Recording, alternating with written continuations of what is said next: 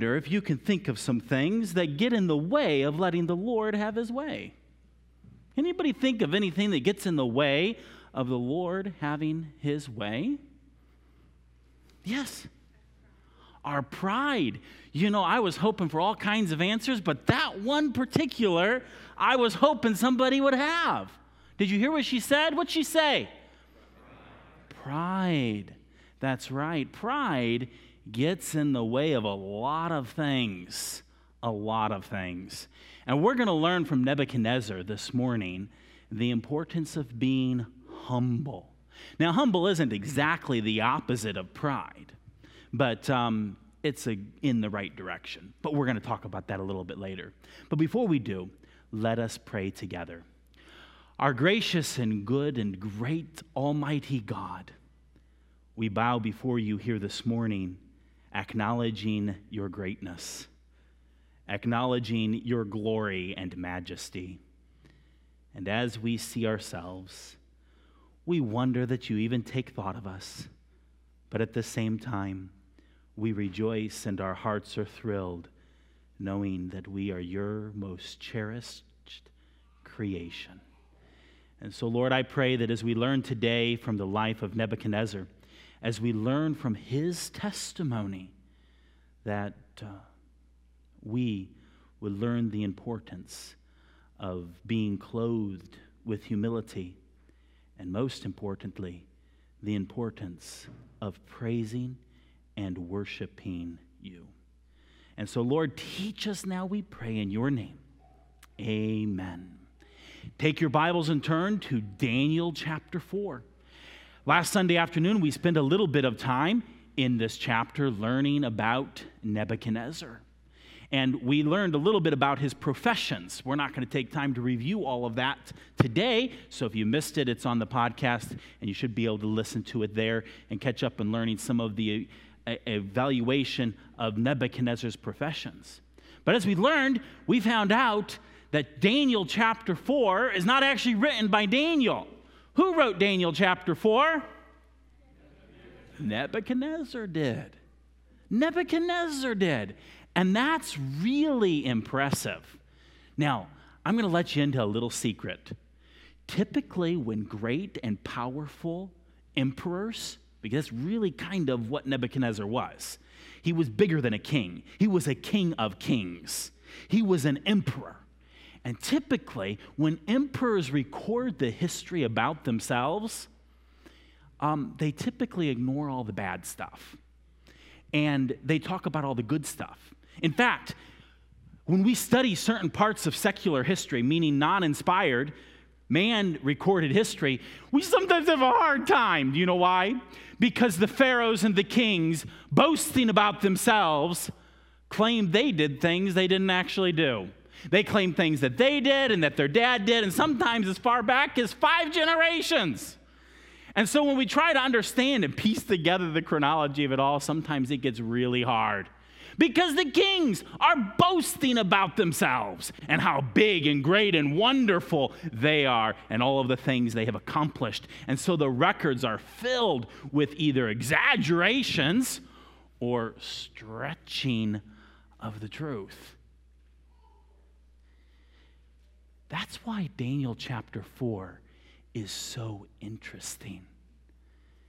Daniel chapter 4 is so interesting because we find Nebuchadnezzar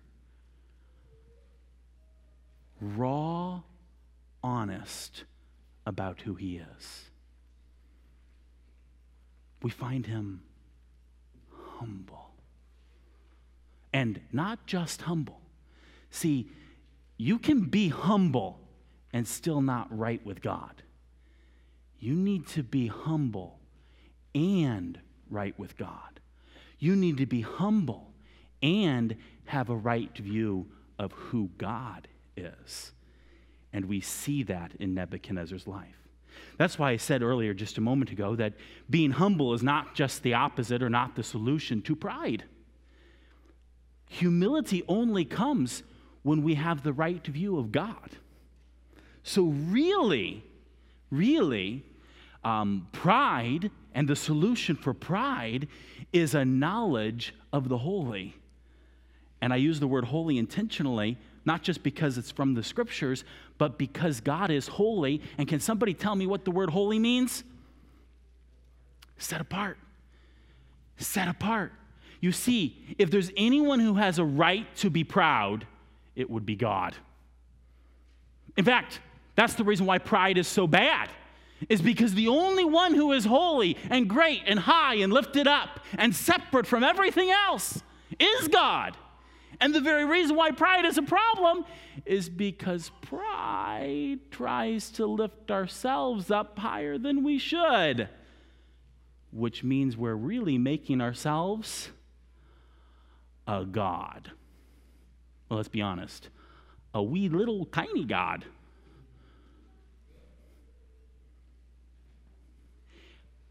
Nebuchadnezzar began to understand this. This morning, we're going to learn some things from Daniel chapter 4, but we're also going to learn some things that are recorded for us in secular history. And what's also intriguing now is we compare the Bible record to secular history, it makes the record of Daniel chapter 4 even more fascinating and exciting. As we actually do learn about the greatness of Nebuchadnezzar. But before we do that, let's do a wee bit of review. Oh, you've got all the answers up there. I wanted to start off like this here. Our acronym, our outline for the book of Daniel. Our phrase is Daniel's faith. Can someone shout out for me what the D stands for? All right, he's got his first one, so he's got to be quiet. Somebody else has got to try. Daniel is favored by Nebuchadnezzar. What's the A stand for? Yes, answer to the king's dream. Now, just a note for you all that was the first dream we learned about Nebuchadnezzar when he dreamed and had a vision of an image. Remember, of gold, silver, bronze, iron, and iron mixed with clay. Today, we're going to learn about a different vision, a different dream, and this one is not about an image, it's about a tree, okay? So keep that straight. Daniel chapter 2 was about an image dream Nebuchadnezzar had, and Daniel chapter 4 is about a tree vision Nebuchadnezzar had. So we've got Daniel's favored by Nebuchadnezzar in chapter 1. Daniel answers Nebuchadnezzar's dream and gives the interpretation of it in Daniel chapter 3, in John chapter 2. What's the N stand for? That's right, Nebuchadnezzar's fiery furnace. And we just sang about Shadrach, Meshach, and Abednego. Now, I knew that song, I don't know where you are, Brother Tool, but from when I was a child. And, um, and I really liked that song. But I actually have a problem with that song. No, don't worry, I'm glad you sang it. It's not that kind of a problem. I grew up knowing the names Shadrach, Meshach, and Abednego. And it wasn't until I was all grown up that I took the time and effort to learn their Hebrew names. And I like their Hebrew names a whole lot more than their Babylonian names. I hope you all do too. I wonder, we all know the Shadrach, Meshach, and Abednego. I think that seems to just go. But does anybody know their Hebrew names? Can somebody call out their Hebrew names? Hannah? Hananiah, Mishael, and Azariah. And, and up there, we've got somebody ready to say it too. So, yes, good. I'm glad you know it. Hananiah, Mishael, and Azariah. Their Hebrew names are very special, very important. So, Daniel chapter 3 in Nebuchadnezzar's furnace of fire. And who can tell me the chapter we're at today?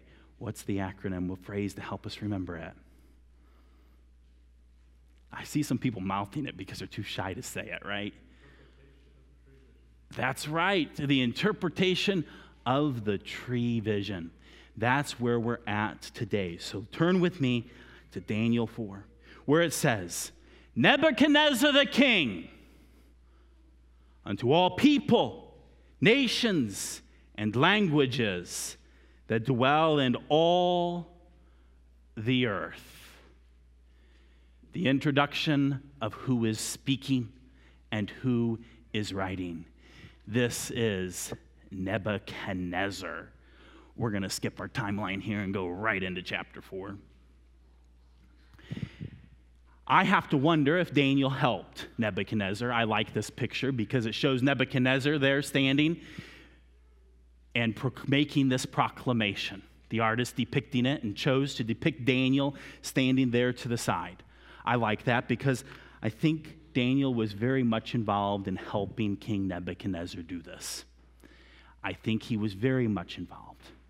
And Nebuchadnezzar is making this proclamation to everybody all across his empire. And you know what? His proclamation is just as relevant for us over 2,500 years later as it was way back then. The truth of what he declares and the testimony that he gives is just as relevant today as it was way back then. In fact, his greeting is too Peace be multiplied unto you. That's actually incredible. You don't find that in records of the kings. Well, we might say, well, that sounds pretty familiar to me. You're right, it does. Because it was a very common greeting of Christians, of Christians in the New Testament era. But we're talking about one who is the conqueror, the emperor, the mighty king, declaring peace be multiplied to all people, nations, and languages that dwell in all the earth. King Nebuchadnezzar, he says, I thought it good to show the signs and wonders that the high God hath wrought toward me. How great are his signs and how mighty are his wonders. His kingdom is an everlasting kingdom, and his dominion is from generation to generation. God is great, Nebuchadnezzar declares. How great are his signs, how mighty are his wonders. His kingdom is everlasting. Does that sound like a lesson Nebuchadnezzar had already been taught? Think about it. Think about the first dream we learned about Nebuchadnezzar had. What was the whole point of the image dream? Somebody tell me. What was the whole point of the image dream? The kingdom that's coming, the kingdom that's coming that will last forever, declaring God as king. And here Nebuchadnezzar is declaring that very fact. This is very interesting because to just give you a time lapse of the, where we're at, when this proclamation is being made, it is at the very end of Nebuchadnezzar's life. The very end. Perhaps he's starting to realize that his kingdom's not forever. Both um, practically as well as spiritually. I know he's getting it spiritually, but I wonder if he's getting it practically too. God's kingdom is forever. And then he tells the story I, Nebuchadnezzar, was at rest in my house and flourishing in my palace. You know, we all can identify with him in some way, can't we? I mean, most of us, I think, all have houses. And I think most of us had a good night's sleep last night in our house, didn't we? And many of us flourish it's hard not to flourish in some ways in this blessed country we live in. Nebuchadnezzar flourished and was at rest. And he says, I saw a dream which made me afraid, and the thoughts of my bed and the visions of my head troubled me. Isn't it interesting that no matter how much stuff you have, no matter how nice of a house you have, and no matter how much you flourish, you can always be troubled on the inside. Now, I say can always be troubled. We can always be troubled. But in the midst of those troubles, as Christians, we can rest. We can have peace through them. I think Nebuchadnezzar gets a little bit as, as, as it goes on. And he speaks of this, and he had some trouble. Now let's, let's take a moment here as we see him flourishing in his palace. Let's, let's look at some things about Babylon. You can see this picture here. It's actually quite accurate In fact, if anything, it's not quite glorious enough. The Babylonian Empire at this point is growing and growing. This is a map that shows the Babylonian Empire, and it's in the green, and the capital is the red star. Now, this kingdom, this empire grew over time. It didn't start this big, it grew throughout the time period. And in fact, shortly before the events that we take place, if we were to look here, you see Egypt down there on the bottom left side? That was the last region that Nebuchadnezzar conquered. In fact, it was right around the time that he was fighting against the nation of Israel, Judah, that he was having a lot of trouble with Egypt, actually. So while Daniel's been here in Babylon, and we've been learning all about Daniel, let's not forget the fact that back in Jerusalem for much of this time, uh, Jer- Jerusalem has still been besieged, and there's been the famine, and there's all that trouble with Babylon has been going on back then at the same time as these events. Now, these take place later, after Jerusalem has fallen, in Daniel chapter 4. And, uh, but just recently, Nebuchadnezzar has conquered Egypt. Now, you may not think that was a big deal, but that was a big deal. Egypt was one of the world powers. I mean, to put it in perspective, and it's not totally fair and parallel, but it would be like Russia taking over the United States. That'd be a big deal. Two world powers and take dominating each other.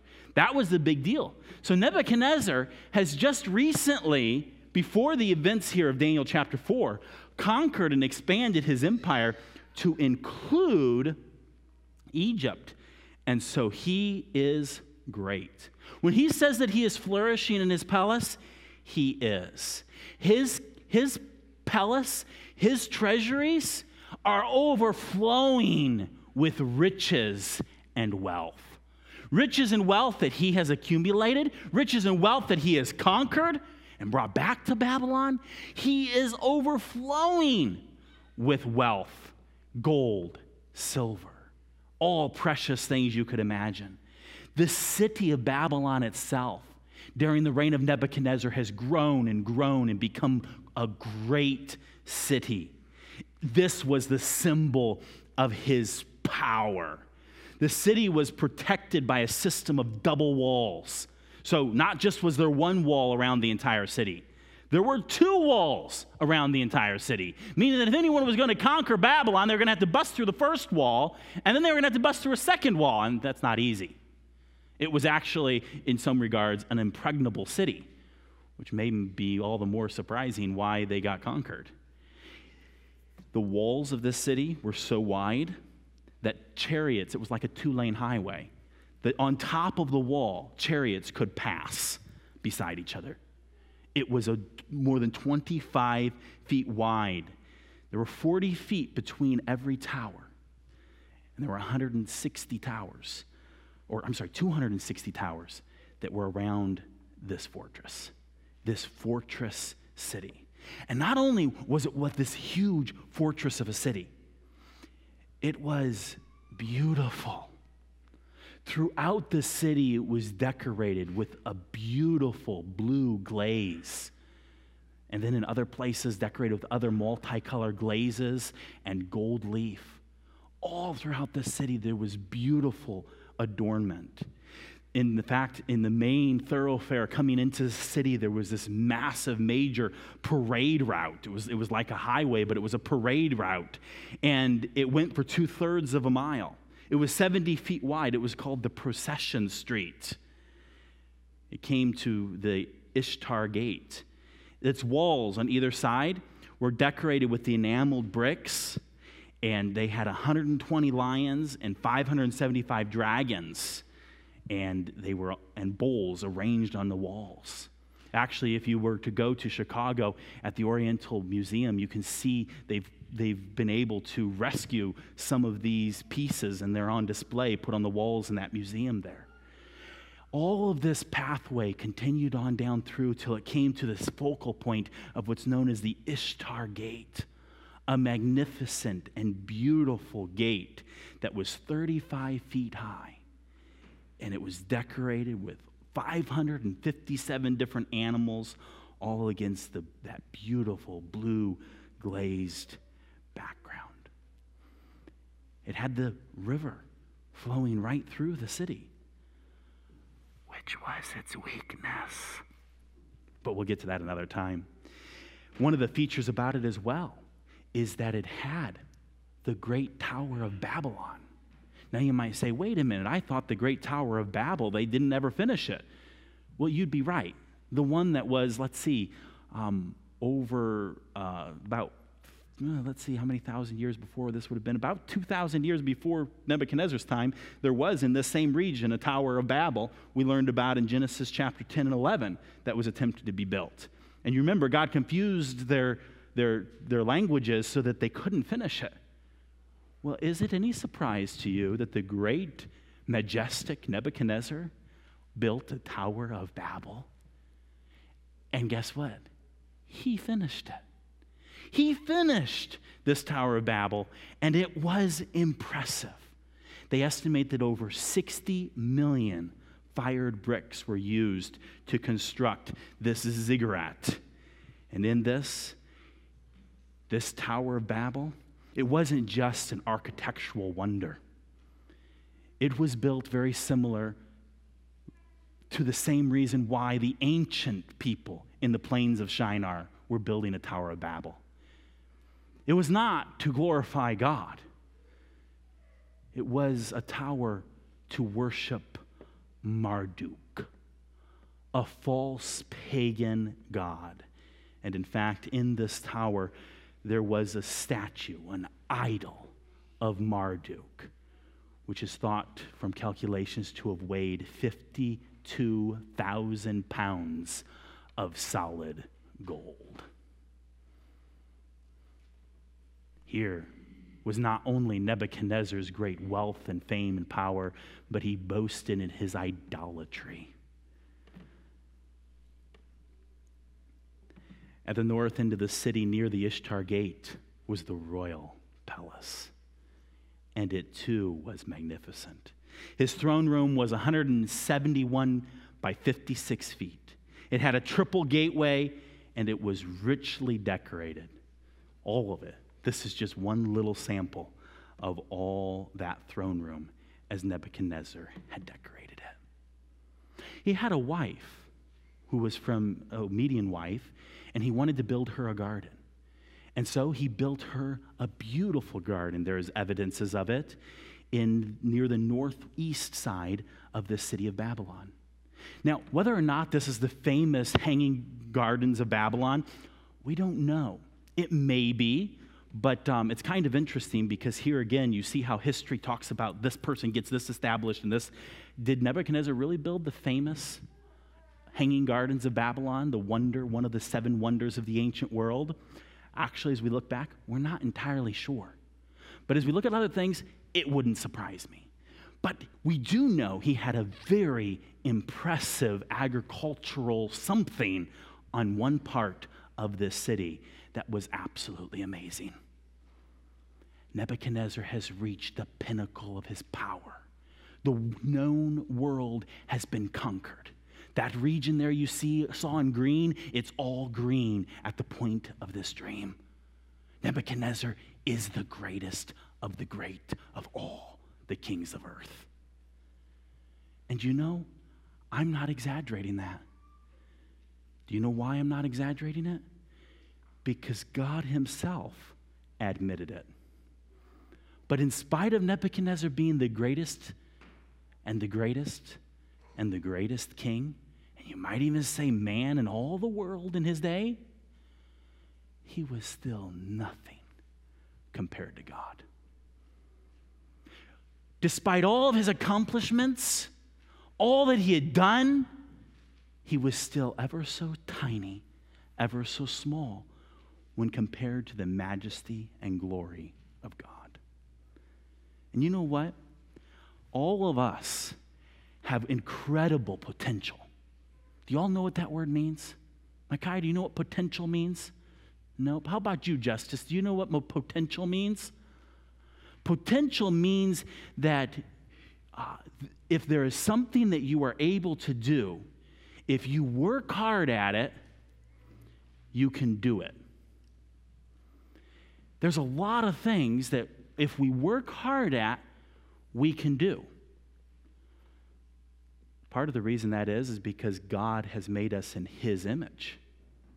God has created us with a brilliant mind. Unlike all the other creatures on this earth, He has created us with a mind that is like His, that can reason and plan and thought and create, strategize. He has given us this wonderful and beautiful mind. Do we use it to glorify Him? I think it's amazing that he built this great city, built the great gardens. Now, I don't like the idol. But even the fact that he was able and had the ability to build all of these beautiful things, and it wasn't, by the way, just him. Um, part of Nebuchadnezzar's problem, too, is that I don't think he had value in all the people who did it. He just sat in his pellet. Well, I shouldn't say just sat. I, I think he was a brilliant man, and I think he was a hard worker. But um, most of Babylon was built by enslaved labor and skilled workers that were paid to do their job. Nebuchadnezzar, though, boasted of as, as his own. What do we do? Did you know that you can be very proud to do nothing? You might say, Well, I'm being humble. I'm not showing off how smart I am in school. You know, those kids that are smart in school, they're just showing off their smarts. Well, don't show off your smarts. But oh, please work hard in your school. Work hard in your school because God gave you that mind to use it. And don't use it to make yourself smarter, use it so that you can glorify God. When you create things, when you do things, do you create them just because you enjoy them? Even let's say, oh, let's get really simple. Your Legos. I know some of you have created some magnificent Lego creations. I mean, some of you have done it the easy way. Oh, it's not always the easy way. You know, bought those kits that tell you how to do every single brick. And some of you have created things where you just have used your own imagination. Amazing inventions. But is that done so that you can just say, look how good I am? Look how enjoyable. Oh, such satisfaction we get when we build something, create something. And there's nothing wrong with the satisfaction. That's a wonderful thing. But do we give the glory to God? And as we look at that creation, do we say, Thank you, God, for giving me a mind to be able to put this together? Thank you, God, that I can use these fingers you gave me to take those ever so finicky pieces and put them in the right spot, even when it's not Lego brand. Oh, there's no Lego loyalists in here? I thought I'd get some joke cracks out of that one. God has given us all that we have in our abilities. Every breath we take, every beat of our heart is because of our God. And so, in everything, we glorify Him. In everything. And you know, Nebuchadnezzar didn't learn that until the end of his life. But do you know why he's making this decree in Daniel chapter 4? So that all of us, all the peoples of the world, reading this account don't have to wait till they're old, frail men to realize that everything we have is because of God. And to praise Him and worship Him and walk humbly with Him. Nebuchadnezzar was great. He was at rest and he was flourishing like, like those weeds in your garden do. Seems like the weeds flourish more than the vegetables. But that, that, that which is flourishing and growing so wonderfully, this was Nebuchadnezzar. He had it all. But in verse 5, he had a dream that made him afraid. And so it says in verse 6 Therefore made I a decree to bring in all the wise men of Babylon before me that they might make known unto me the interpretation of the dream. Then came in the magicians and astrologers, the Chaldeans and the soothsayers, and I told the dream before them, but they did not make known unto me the interpretation thereof. But at last, Daniel came in before me whose name was Belteshazzar. I think this is great. He's identifying him as Daniel, using his Hebrew name, and then he uses the name he gave him by which he was known throughout the empire. And I'll let you in on a little hint. I think that Belteshazzar had been ruling as the emperor of the kingdom for the past seven years. And so when he brings up his name, everybody in the empire, I think, knew him. We'll talk about why that I think that later. And it says here that Daniel came in before me, whose name was Belteshazzar, according to the name of my God. identifies that he gave him a different name, but yet honors him by giving him his real name, in whom is the spirit of the holy gods. And before him I told the dream, saying, O Belteshazzar, master of the Mishashes, because I know that the spirit of the holy gods is in thee, and no secret troubleth thee. Tell me the visions of my dream that I have seen and the interpretation thereof. Thus were the visions of mine head in my bed. I saw, and behold, a tree in the midst of the earth, and the height thereof was great.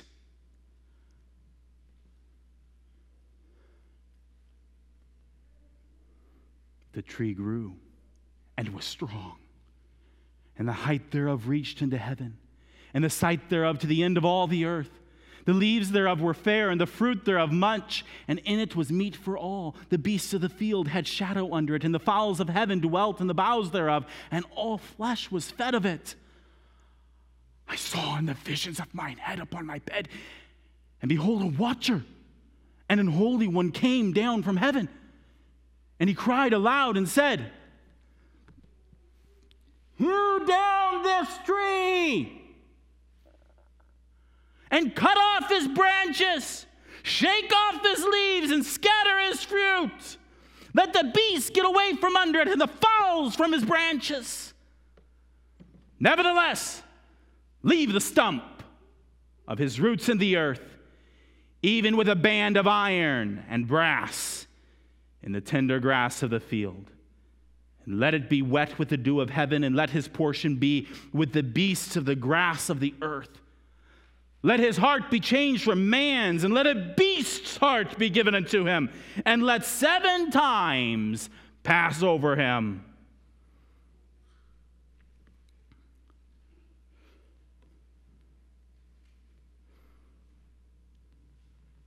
This matter is by the decree of the watchers and the demand of the word of the holy ones, to the intent that the living may know that the Most High ruleth in the kingdom of men and giveth it to whomsoever he will, and setteth up over it the basest of men. Now, I wonder, perhaps you're not as smart as Daniel, nor have you the special the special privilege Daniel had and the ability to interpret this dream. But if you look at this and you think about it, especially if you'd already had a dream about an image and God told you it had to do with you, do you see why Nebuchadnezzar was troubled by this dream? The truth of the matter is, without Daniel, Nebuchadnezzar had enough information from that watchman to know. to know what he really needed to know. And that was this that the Most High ruleth in heaven. He rules in the kingdom of men. He is the God of all kings, He is the God of all creation. Nebuchadnezzar had that much.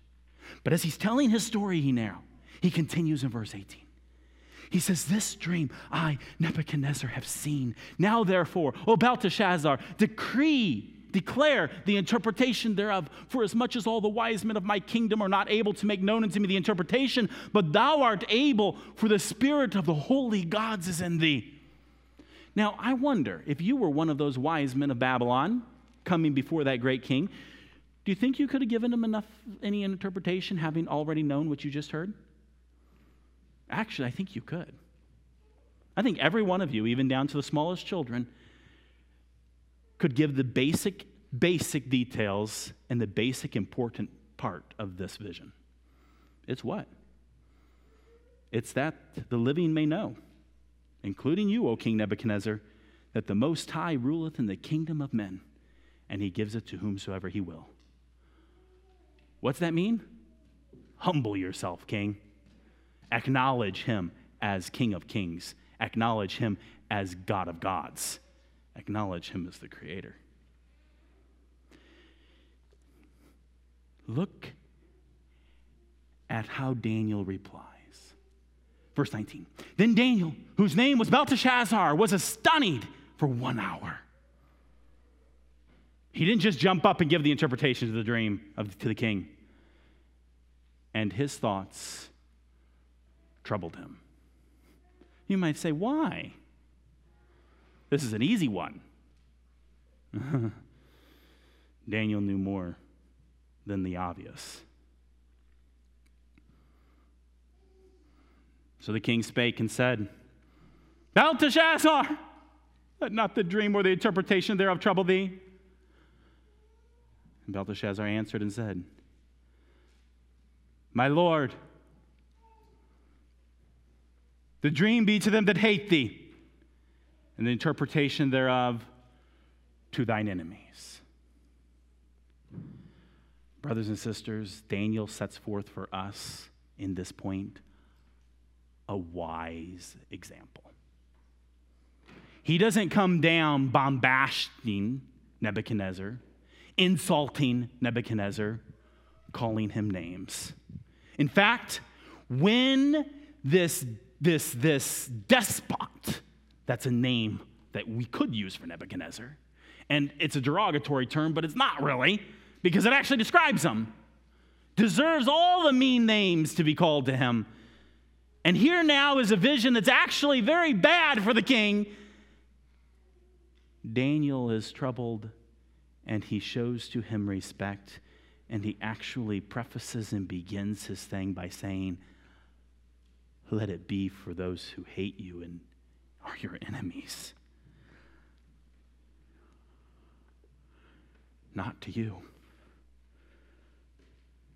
But then he goes on and tells him the truth. The tree that thou sawest, which grew and was strong, whose height reached unto the heaven, and the sight thereof to all the earth, whose leaves were fair, and the fruit thereof much, and in it was meat for all, under which the beasts of the field dwelt, and upon whose branches the fowls of heaven had their habitation. It is thou O king, that art grown and become strong. For thy greatness is grown and reacheth unto heaven, and thy dominion to the ends of the earth. And whereas the king saw a watcher and an holy one coming down from heaven and saying, Hew down the tree and destroy it. It leave the stump of the roots thereof in the earth, even with a band of iron and of brass in the tender grass of the field. And let it be wet with the dew of heaven, and let his portion be with the beasts of the field, till seven times pass over him. This is the interpretation, O king. And this is the decree of the Most High, which is come upon my Lord the King. that they shall drive thee from men, and thy dwelling shall be with the beasts of the field, and they shall make thee to eat grass as oxen, and they shall wet thee with the dew of heaven, and seven times shall pass over thee, till thou know that the Most High ruleth in the kingdom of men, and giveth it to whomsoever he will. The tree was chopped down, the leaves and the branches were scattered. Daniel is prophesying that Nebuchadnezzar was going to live like an animal till seven times passed over him. Imagine that. The greatest emperor of the world, flourishing at rest in his palace, being told that he will live like an animal. Till when? Did you catch it? Somebody, somebody look here and, and, and stand up and read for me. Till what? Hint, middle of verse 25. Somebody stand up and read it to me.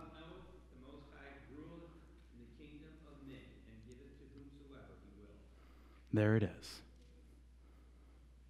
Nebuchadnezzar, will you know? Will you know? Verse 26 is interesting because he goes on he says, And whereas they commanded to leave the stump and the tree roots, thy kingdom shall be sure unto thee. After that, thou shalt have known that the heavens do rule. This isn't talking about some um, ast- astrology. It's talking about the God who created the heavens, who lives in the heaven. Wherefore, O king, let my counsel, counsel be acceptable unto thee, and break off thy sins by righteousness, and thine iniquities by showing mercy to the poor, if it may be a lengthening of thy tranquility. Here is the message King, look here, break off thy sins. What's that mean? Stop sinning! Stop sinning!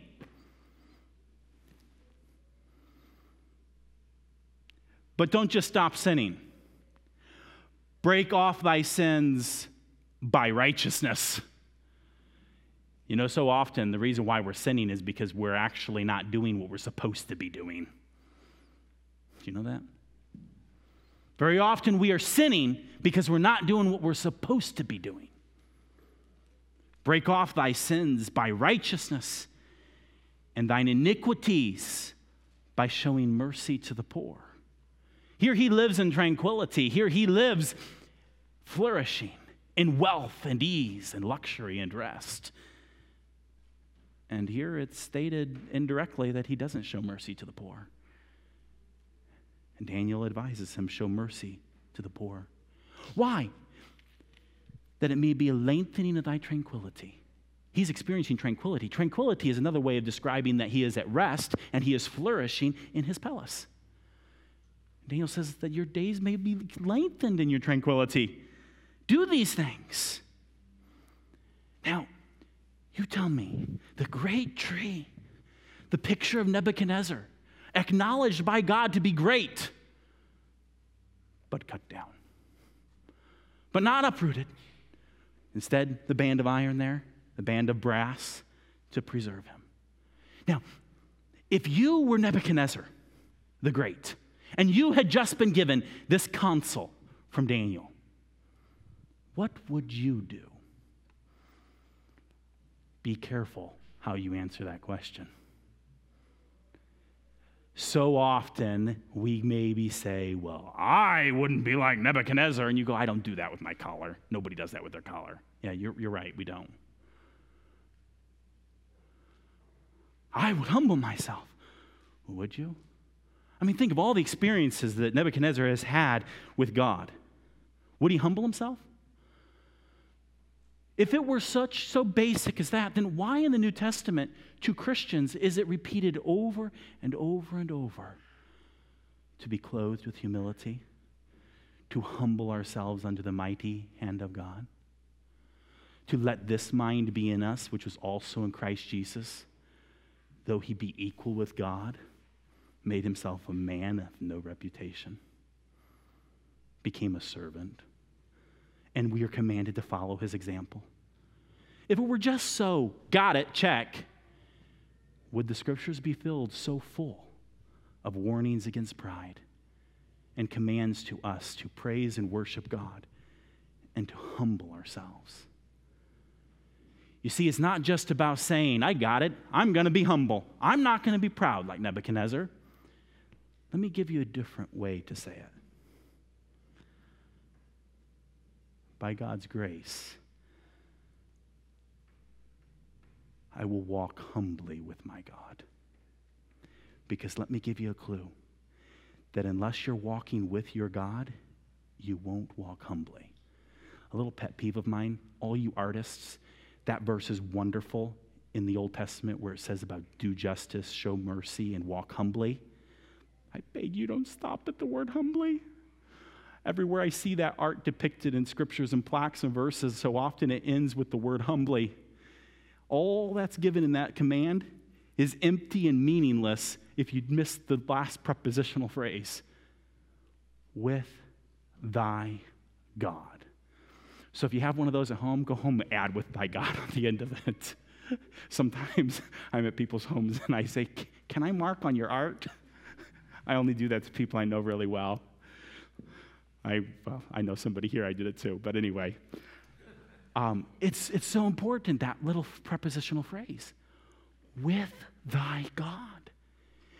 Humility is not about me trying to be lowly. It's about me recognizing who I am before the great God who created me and presenting myself, as Brother Reisinger shared two weeks ago, presenting myself to Him. It's a here am I. That's what the humbling is. It's, it's, not, it's not fasting. It's not going through some humiliating exercises. It's not denying yourselves luxuries. It is presenting yourself to God. Here am I. Use me. I'm yours. And praising Him. The solution for pride is worship.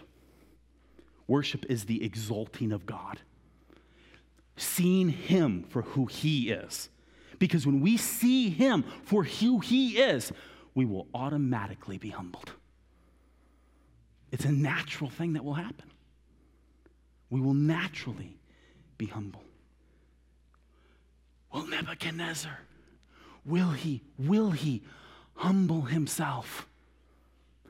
Will Nebuchadnezzar present himself to God? You know what? I intended to cover this, but I think I'll just leave you all in suspense. Will he?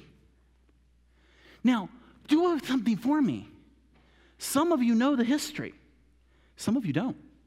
You may be surprised by that, but some of you don't know the history. Don't forget that there's some here who don't know what's going to happen here. After last week, I shared some of this detail. Some people came, I never knew that. That's okay. And actually, for all of you who do know it, put yourself in that position. If you had experienced this dream, you would certainly see, of course, Nebuchadnezzar, he will humble himself, will he not? He will humble himself. Would he not? I would. Would you? You know why these things are written for our learning? That we may learn by them. Nebuchadnezzar has had object lesson after object lesson. He's had preaching pretty much his entire reign. You know, Daniel has been in his court from the first or second year of his reign. And, and if we actually do the calculations, likely before he actually became emperor. Daniel has been there all of this time, having an influence on the king. At this point, he is second in the kingdom. Daniel's been right there beside him. Got Nebuchadnezzar with a good preacher. Will Nebuchadnezzar choose to listen to what he has been commanded to do? Well, no, we're going to leave it there. But y'all thinking, wait a minute, Nebuchadnezzar wrote this. I just gave it away, didn't I? Well, we'll find out. But I beg you, would you take time to actually read back through this chapter? And focus and meditate especially on the end of what God wanted to teach Nebuchadnezzar. Because I'll let you in on a secret. What God wanted to teach Nebuchadnezzar is the same thing that he wants all of us to know. What God wanted to teach Nebuchadnezzar is the same thing he wants to teach to you and wants to teach to me. He wants to teach it to the governors and the rulers, even in our own nation. Last Sunday afternoon, I shared with you um, that billboard that was shared in the neighboring states around California. Um, I have printed in the back for you a copy of a letter that a pastor in California, John MacArthur, sent to the governor, appealing to him. You know, that letter is very similar to this dream. It's different. but how important it is for every man, woman, and even child to learn the truth of Daniel chapter 4 that we walk humbly with our God. Gracious God, we acknowledge you today as the Creator. We acknowledge you as God of all. We acknowledge you as glorious and almighty and all powerful. May we, in our pride, in our accomplishments, in all of our lives, know you to be God and worship you. May we exalt you, lift you up, praise your holy name. And in doing so, would you give us the proper view of ourselves that we would need, see and know our need to walk humbly with you? May we be filled with your Spirit. May we present ourselves to you. We pray in your precious name. Amen.